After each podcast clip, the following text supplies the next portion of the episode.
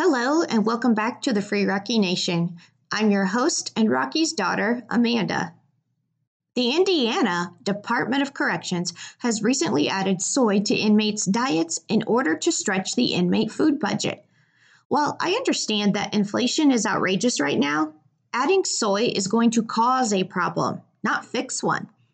Some of our supporters in Indiana have asked us to report on the effects of high concentrations of soy in the diet. Since Illinois has been serving soy to our inmates since Blagojevich was governor, our inmates can tell you that soy consumption ultimately leads to a host of medical issues, including colorectal cancer. The path from soy consumption to colorectal cancer is not straightforward. I'm going to attempt to walk you through all the physiological processes. Then I will discuss the legal precedent for removing soy from the inmate diet.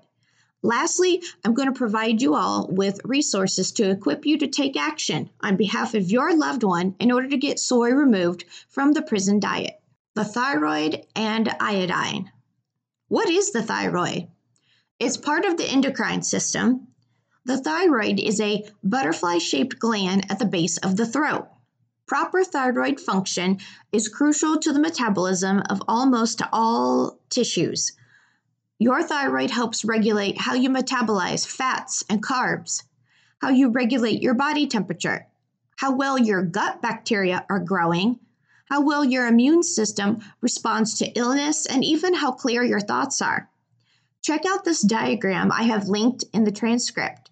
This diagram is known as the thyroid gut axis. It shows how the thyroid affects gut health and ultimately your overall health. If you have ever listened to a pet food commercial, you have probably heard that good food is the best medicine. The same is true for humans. Good food promotes gut health and adequate thyroid hormone levels. The effects of thyroid hormones come from two iodine containing hormones, triiodothyronine and tetraiodothyronine. Tetraiodothyronine is also known as thyroxine and is abbreviated as T4. Triiodothyronine is abbreviated as T3. T3 and T4 are made in the thyroid gland. The bloodstream carries iodide to the cells of the thyroid. There is a high concentration of iodide inside thyroid cells.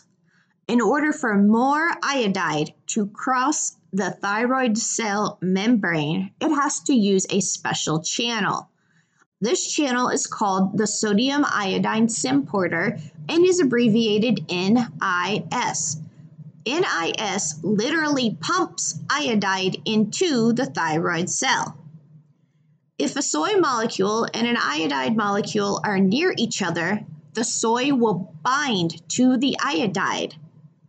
If iodide is bonded to soy, when the iodide molecule arrives at NIS, it is too big to pass through the NIS channel.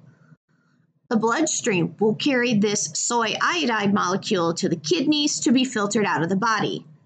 No iodide in the thyroid cells ultimately leads to no T3 or T4 being created. If you would like a more detailed explanation of thyroid hormone synthesis, please check this transcript for a link to an educational video. The video is from the YouTube channel EasyMed. Synthetic thyroid medications do exist. Thyroid medications deliver fake thyroid hormones to the body. The fake hormones are designed to mimic organic T3 and T4. T3 and T4 are supposed to travel in the bloodstream while they are bound to a thyroid binding globulin protein, abbreviated TBG. TBG protein ensures that T3 and T4 hormones are delivered to tissues whole and functional. Soy can bond to T3 and T4 at the same site that the TBG protein is supposed to bind. T3 and T4 reach their target tissues while they are bound to soy. Target tissues cannot use those hormones in that state. Think of it like a lock and key. The thyroid hormones are keys. TBG and soy are locks. Only one key can fit into a lock at a time. Our cells have the ability to recognize whether or not the right keys are arriving at the cell, quote, doors, i.e., cell membranes. T3 and T4 bonded to soy look wrong to our cells. Our cells also do not know how to unlock or remove T3 and T4 from the soy in order to fix this problem. Our cells only have the right tools to unlock T3 and T4 from the TBG protein. Subscribe to our YouTube channel for part two of this mini series. Podcast listeners will get the full podcast. Part two long term effects of high estrogen levels in men. Soy acts like a hormone when it bonds to T3, T4, and iodide. Soy actually contains its own hormones. Soy has a chemical compound called phytoestrogen. The human body recognizes this chemical as the human hormone estrogen. Eating soy has the same physiological effects as taking estrogen hormones. In fact, some studies have shown that the consumption of soy helps to mitigate the effects of menopause in women, which is when their estrogen levels are starting to deplete. Think about what this means for a male. A male is supposed to maintain a very low level of estrogen. The question becomes how much soy and phytoestrogen are male inmates consuming? While the USDA recommends no more than 20 grams of soy per day, Illinois inmates are getting anywhere from 100 to 200 grams of soy per day from the state trays. This amount does not account for the soy found in their commissary foods. Male inmates are unwittingly subjecting themselves to hormone replacement therapy every time they go to the chow hall. High estrogen in men changes their body chemistry. Symptoms of high estrogen in men include infertility, gynecomastia, which is the development of breasts, erectile dysfunction, low libido, exhaustion, hair loss all over the body, shrinking muscle mass, lack of focus, and hot flashes. Male inmates are not only achieving high levels of estrogen, they are sustaining them. Long term effects of high estrogen levels in men include diabetes, blood clots, stroke, and cancer. Estrogen dependent cancers are ovarian, uterine, cervical, and colorectal. The good news is that men can only get one of those, the colorectal cancer. The bad news is that the cancer might not show up right away. The average age range for colorectal cancer patients was 60 to 66 years old. Part 3 Soy in your food. If you want to avoid soy, you need to start reading food labels and lists of ingredients. Sometimes the word soy is written as soya, S O Y A. Soy takes many forms. When used as a protein, you will see soy listed as soy protein isolate, hydrolyzed vegetable protein, or isoflavones. Soy flour can also be used with wheat flour or alone in baked goods. Soy lecithin and soybean oil can be used to make foods shelf stable. Soy milk is advertised as a dairy alternative, although you won't get any dairy related benefits from consuming it. Soy isn't just an additive. Tofu, tempeh, and edamame are soy based whole foods. It's also important to know that the words burger and patty are not synonymous. Restaurants and food manufacturers can use the word burger if their meat product is entirely meat. They have to use the word patty if their meat product contains a mixture of meat and soy. This switcheroo allows companies to describe their sandwiches without using the word soy. I'll give you an example.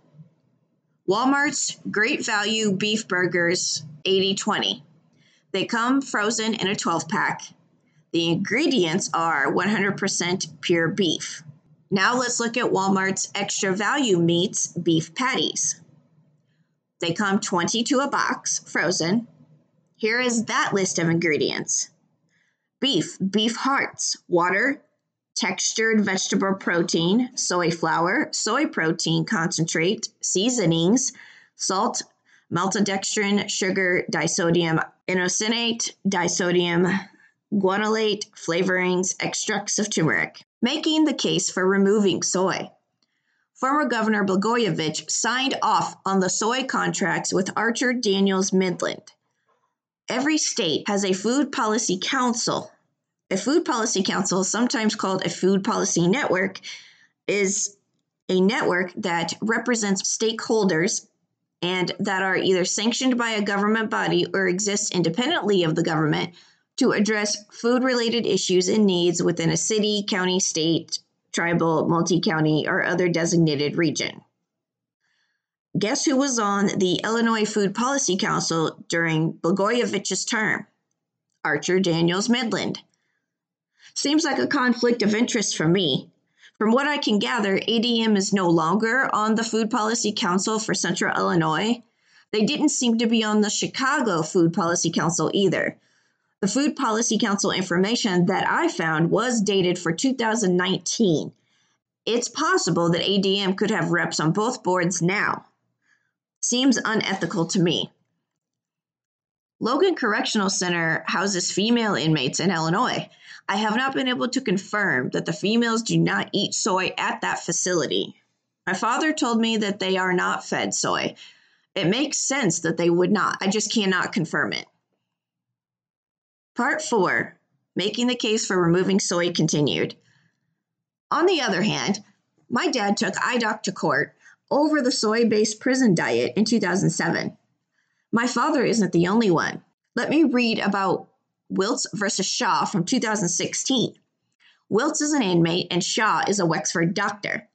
Wiltz alleges that defendants have exhibited deliberate indifference to the medical conditions he has sustained as a result of consuming a soy diet, including extreme constipation, weight gain, growth of abnormal breast tissue, severe gas and stomach pains, fatigue, blood in his urine, and increased thyroid hormone level. End quote. The case did not specify which thyroid hormone was elevated. It was probably TSH, which is short for thyroid stimulating hormone. It's considered a thyroid hormone because it affects the thyroid. The thyroid gland does not make TSH.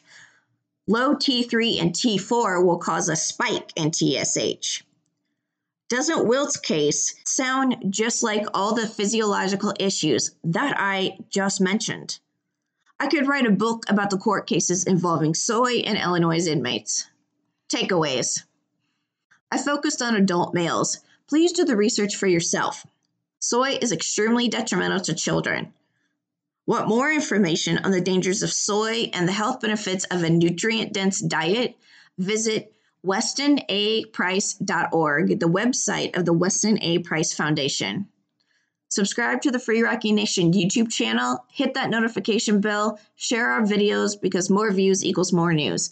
Listen to the Free Rocky Nation podcast anywhere you get your podcast. Follow us on Instagram. Email us with your questions at freerocky, freerockynation.org. Don't forget to visit our blog at free Larry Rocky Harris x2.com. Like us on Facebook at Larry Rocky Harris 1959. Buy my dad's books on Amazon. You'll find titles such as Never Ending Nightmare, 100 Filthy and Raunchy Jailhouse Jokes, 100 More Filthy and Raunchy Jailhouse Jokes, and The Prisoner's Guide to Filing a Winning Grievance. Like what you're hearing on the Free Rocky Nation? Support us by visiting our Patreon page at patreon.com slash freerockynation. Monthly subscribers get free Rocky merch. You could also support us directly through Cash App. Free Rocky Nation is our Cash App tag.